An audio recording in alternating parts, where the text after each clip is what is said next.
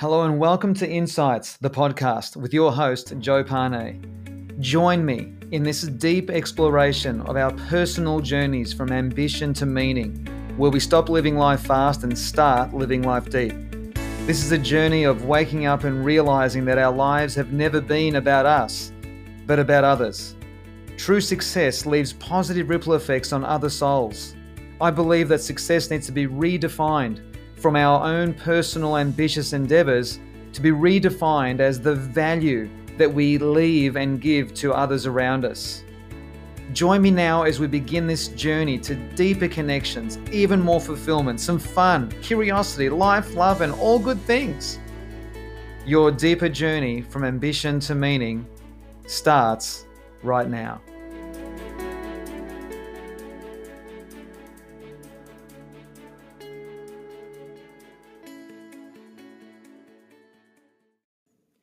Hey everyone, Joe here. Welcome to episode 11. Thank you so much for joining me.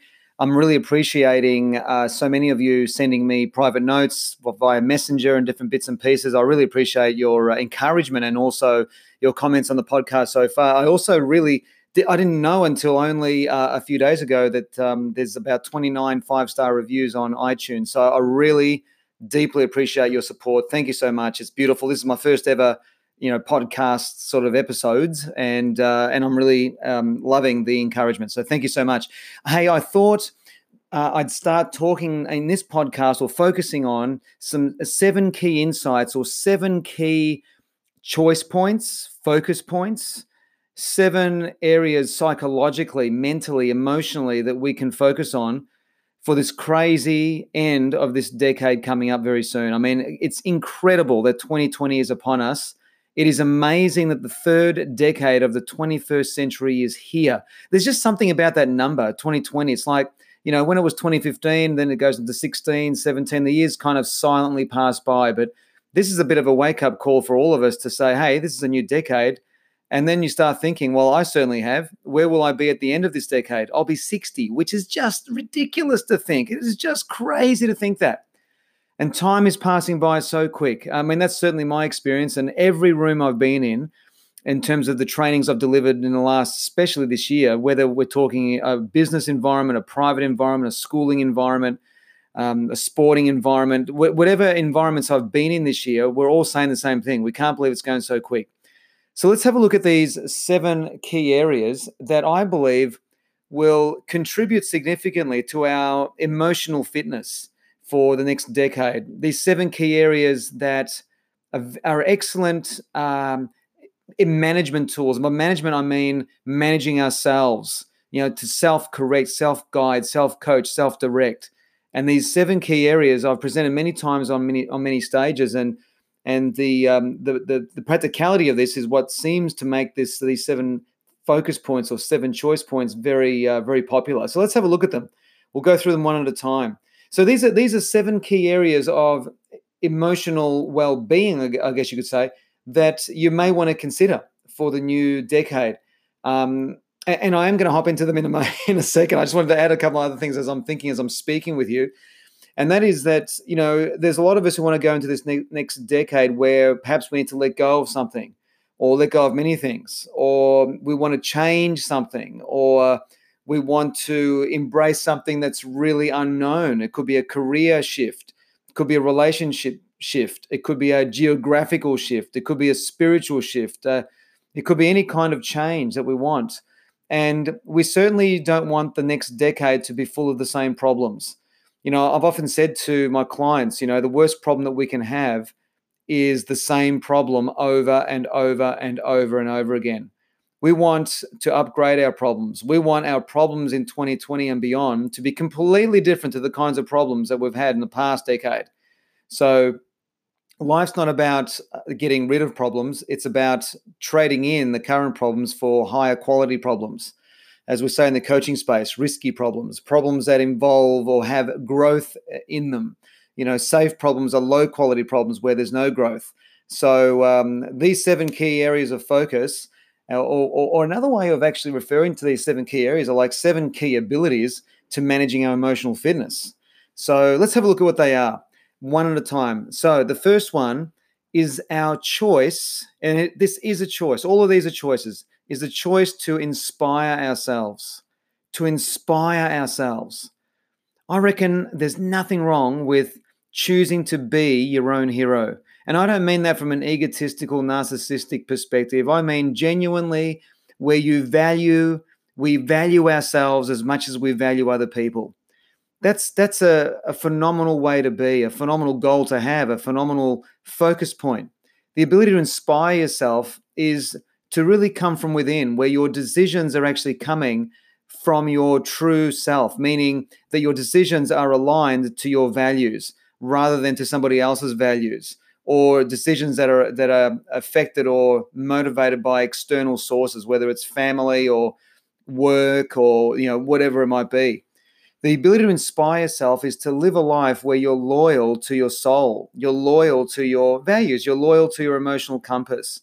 And i believe this takes a lot of courage. And to have the courage to actually follow your own value set means you need to be prepared to be misunderstood and that's a big part of living the life of someone who you know is aligned to their values and someone who's living that life where you're whether you're, you're in the ambition driven world or the meaning driven world or you're transforming into from one to the other it's uh, it's all about the ability to see within what matters to you and make some decisions for this next decade where you're living your true essential self um, in a future podcast, may, might be the next one. I don't really know which one it'll be. We'll talk about boundaries because boundaries are what are required to protect those values, and we'll, we'll dedicate a whole nother chat or insight to those. So the first key point, first key choice point, and this is a choice, is the ability to inspire yourself. We can all think of a time in the past when we were either at our best or um, when we did something that was outside of our comfort zone and we didn't burst into flames, that we were okay, that we survived. And in fact, we did better than that. We actually did great. Um, it could be a moment of the birth of our first child. It could be the transition of one career path to a completely different one. It can be any of these transitional points. And in those moments, we had to be inspired. Um, and and I and I believe that uh, this first choice point, focus point, to choose to inspire yourself to be your own hero is something that is a beautiful gift, one of the best gifts that we could give ourselves. The next key point is this is the ability or the choice to persist against frustration. This is the second one. This is number 2. The choice to persist against frustration. It's inevitable that life will throw us all kinds of problems, all kinds of dark tunnels, all kinds of ups and downs. And those downs, those setbacks, those challenges, whatever you want to call them, we'll just call them setbacks for the sake of our conversation here. Embedded in those setbacks is frustration, and that's inevitable. You know, I've been reading a lot lately about the um, the Stoic philosophy, which is quite misunderstood. You know, I thought the Stoicism was all about uh, living emotionless, like suppressing emotion. It's actually the very opposite of that. It's actually about amplifying positive emotion and minimizing negative emotion. And one of the things that the Stoics talk about, uh, and I'm and I spoke about this in one of the last podcasts, is the power. I think it was episode eight. Forgive me if I've got that wrong, but one of the episodes where I talk about the power of negative visualization, where we picture things to be worse than what they really are, and that way we're better prepared for what's coming. And I believe that it's a healthy question to ask yourself: What's the worst case scenario? What's the worst thing that can happen in my career, or in my health, or in my marriage, or in my finances? And and it better equips us to handle any setbacks that are inev- inevitable in life. And to persist against frustration is the hallmark of an emotional adult. It really is. And that's something that I admire in anyone that embraces uh, this persistence in the in the darkest of the dark, the most frustrating of moments. Um, a lot of people, when they meet with a dark tunnel, they fold. It's too easy to quit when things get hard that's just life. That's just how it is. And, uh, you know, I don't want to uh, quote cliches here. You know, whoever said it, you know, life isn't meant to be easy. I mean, that, that whole quote of life isn't meant to be easy can easily be misunderstood. Um, but I believe that uh, frustrations are inevitable. People frustrate us. Um, we could be frustrated by um, money. We could be frustrated by our energy. We could be frustrated by opportunity. Um, there's a whole range of different things that can frustrate us. And to persist against that frustration is, as I say, the hallmark of a, an emotional adult. The third focus point, the third key choice point is the choice to delay gratification, to think long game. Now, let me explain this because feeling gratitude and, uh, well, gratitude is a different conversation, but the ability to delay gratification is about playing the long game. This is where we're not, so the opposite of delaying gratification is where we're emotionally reacting to the moment and making decisions that are, that are erratic, irrational, and emotionally driven. So, quite often, when the, the frustrations come, for example, we need to be thinking long game. We need, we need, to be thinking, you know, from the context of our future self. I was just I was just sharing with um, some beautiful people I was just recently with in a, in a training how I, I reckon a great strategy is where you take your future self forward to three years from now, which will be the third year in this new decade, 2022, in fact. And if you go forward to what you want to move toward and what you want to create in your life, go to that future self in three years' time and make your decisions from that point now. In other words, instead of making decisions based on the past and based on past frustrations and issues and problems and whatever, is take yourself forward to where you want to be in three years' time and who you want to be with and what you want to be doing and what kinds of experiences you want to have. What is that sort of semi-long game? And base make your decisions like as if you are already there and you're making those decisions now. I love that. I love that thought. Thank you, Colin Boyd. I actually heard one of your uh, classes on this and I loved it. If you're listening to this podcast, that's where I got it from. So, delay gratification is the third choice point, the third focus point, the third area of a choice that we have with our emotional focus in the new year, in the new decade. Um, it's long game. That's what it's all about. The next one is very much closely related to number three. Number four is the choice to regulate our mood. How many times have we been tempted to yell at someone in traffic? How many times have we wanted to react to our spouse or to yell at our children or uh, whatever the example might be, to yell at ourselves, to tell ourselves off or beat ourselves up? That's a response to the mood of the moment. It's a response, an emotional reaction to the moment. And similarly to delaying gratification, I mean, delaying gratification, the third point that is, that can be taken on any level, not just emotionally, but also pragmatically, physically, on any level. This one here, the fourth point, the fourth choice point, the choice to regulate mood, well, this is more to do with everyday experience or every week experience or, you know, the, the weekly, monthly experiences that we have in our jobs or our home lives or whatever it might be you know, um, if we based all of our decisions on a mood, we would never get anything done. I mean, think about it. Have you ever been on, a, on, on lying on the couch or sitting on the couch at night, and you're slowly fading away, and uh, or even in the afternoon if you're home, or early evening and you're fading away? Try making an inspirational decision when you're feeling like that.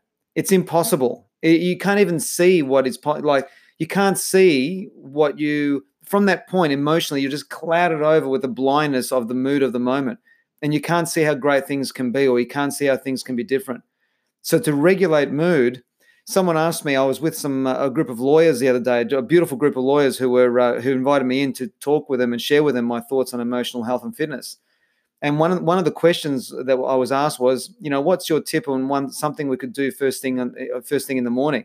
And my answer was simple. In one word, I just said, move move, do something, do, go for a walk, go for a run, go for a swim. Find a mode of exercise that excites you and that you enjoy, because that sets up your mood for the day. And then you, it's easier to regulate your mood for the rest of the day rather than, you know, coming off the night, you know, the night before eating crappy food, having too much wine, and the next morning you're feeling hazy and and phasey, and uh, you know, trying to trying to inspire yourself. You try to inspire yourself when you're feeling bloated and heavy and hazy and cloudy. I mean, it's virtually impossible. So we've got to feed ourselves well, and and and then you know we've got to move in the morning. And I find running, uh, in my case, running is is is one way I get to regulate my mood. And even if I don't run, I still choose to regulate my mood and in terms of what I want to focus on. So that's number four. Number five. Number five. This can easily be misunderstood, guys. So let me explain it. Five is the choice, the focus of hope, of hope, to have hope. so, what this means in the context of our conversation is we've always I believe we should always have something to look forward to. When we've always got something to look forward to, something, and I'm not talking about the annual holiday. That's great to look forward to that. That's phenomenal. But that's only, you know, for most of us, three or four weeks of the year, right? For for all the other weeks of the year, well, we should have something to look forward to every every every day or every week. I know, for example, uh, speaking of food, and this is going to fly against what I just said a few minutes ago, but every Thursday night is pizza night in our house. Thursday night, because that's when my son Nicholas plays tennis um, and Oliver's home from school. And I don't know, it's just that we just have a pizza night Thursday night. I look forward to it. I love it. I love having pizza once a week. Sometimes it's twice a week if I'm cheeky, but once a week. I'll just look forward to it. I have something to look forward to every morning. If I haven't, if I'm going for a run, I look forward to that. I love my work. So if I've got a training coming up, I'm looking forward to that have something to look forward to, whether it's a meal that you share with someone that you love, whether it's a hobby or a ritual that you have, a, whether you're musical or creative, or whether you're physical or whether you're intellectual, have have something, a hobby or a ritual of some kind that lights your fire, that lifts your spirit. We need to have something to look forward to. And when we've got something to look forward to, guess what? It's easier to regulate mood. It's easier to delay gratification. It's easier to persist against frustration when in the background we've got something in our forward to look forward to. And it's easier to inspire ourselves when we're feeling good because we're looking forward to something. So, hope is something that I reckon is underrated, or maybe it's overrated. I don't know. But I reckon having something to look forward to every week, and we can all be creative and find something to look forward to, makes a massive difference to how we feel overall. So, number what am I up to? Number six? Number six. Number six is the ability or the focus point or the choice point to empathize, to empathize, empathize with ourselves, to have compassion and empathy for those around us. You know, not to allow ourselves to get easily frustrated. Going back to the other point about, uh, you know, regulating mood and persist against frustration. Well, without empathy, it's very difficult to embrace the persistence of frustration, for example. Um, point number two, I think I, that was. So empathy, empathy for so empathy. I'm talking about empathy for self, empathy for those in traffic, empathy for those. I'll talk about traffic in a moment. Empathy for those at work. And by this, I don't mean feeling sorry for people. That is arrogant. That, that's egotistical. I don't mean that. What I mean is, I'll give you an example. Um, have you ever been in slow moving traffic and been caught in a keep clear zone? And then in that moment, there's a car that's coming out of the street and they can't get out because you're blocking the way. And and and a moment ago you didn't realize that the traffic was going to stop and you just happened to find yourself in that clearway zone. Have you ever had that experience? I know I've done that without thinking. Like I'm in traffic, I'm moving along, suddenly the traffic stops, suddenly I'm in the clearway zone, and there's a guy that has to get out of, the, out, out of that street. And suddenly I feel, especially if that guy's having a bad day and he starts to his horn at me. It's like, but I didn't mean it. I just, just you can't, you can't. That's not gonna, that's not gonna rub well. So, so why am I telling you this? Because how many times have you been on the opposite end of this of the of the stick where I've come out of a street and there's a car in the middle of a clearway zone, and I remember, I remind myself how I've done that in the past, unaware that I was actually about to do it. So I immediately have empathy for that person stuck in that clearway and if I have to stop and wait, I have to stop and wait. That's just how it is. But having empathy for them calms the farm. It chills me out. It makes me just compassionate for the moment. And it's okay. There's not, it's not a stressor anymore. Now, that's just traffic.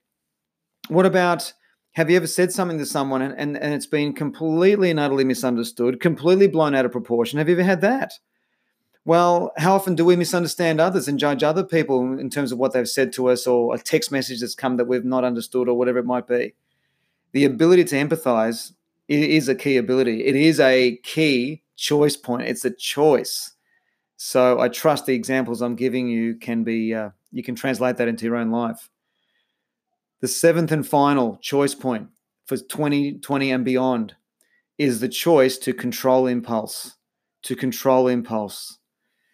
I've I've got a fundamental rule in life, and that is I never ever respond or speak to someone when I'm feeling emotional. And what I mean by that, if I've been triggered by something that someone said, I never speak, I never retaliate, I never react, because I know that in the past when I have, I will always say something that I'll feel bad about, something that is wrong, something that will hurt people, something that you'll regret. It's just awful. So That's one example of controlling impulse. The other aspect of controlling impulse is that, like a lot of us going into the next decade, we're going to be making new promises for ourselves. And we're going to be tempted very early on to let go of those promises or to sacrifice those promises or to change those promises or to justify why those promises aren't appropriate anymore. Whatever it might be, you know, don't don't make decisions based on a fleeting, reactionary, triggering emotional moment. Base those decisions on where you want to be in the future. And controlling impulse is a big part of that. So I trust that you can see that how all these seven come together. And I'll reverse engineer these. So by controlling impulse, it actually fuels our ability to control impulse, helps with our empathy of self and empathy of others.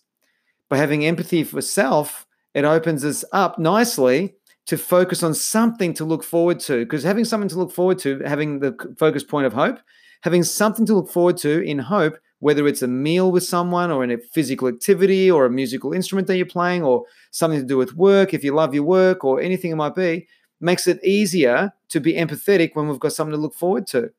When we've got something to look forward to, back to point number five, we're able to regulate our mood easier.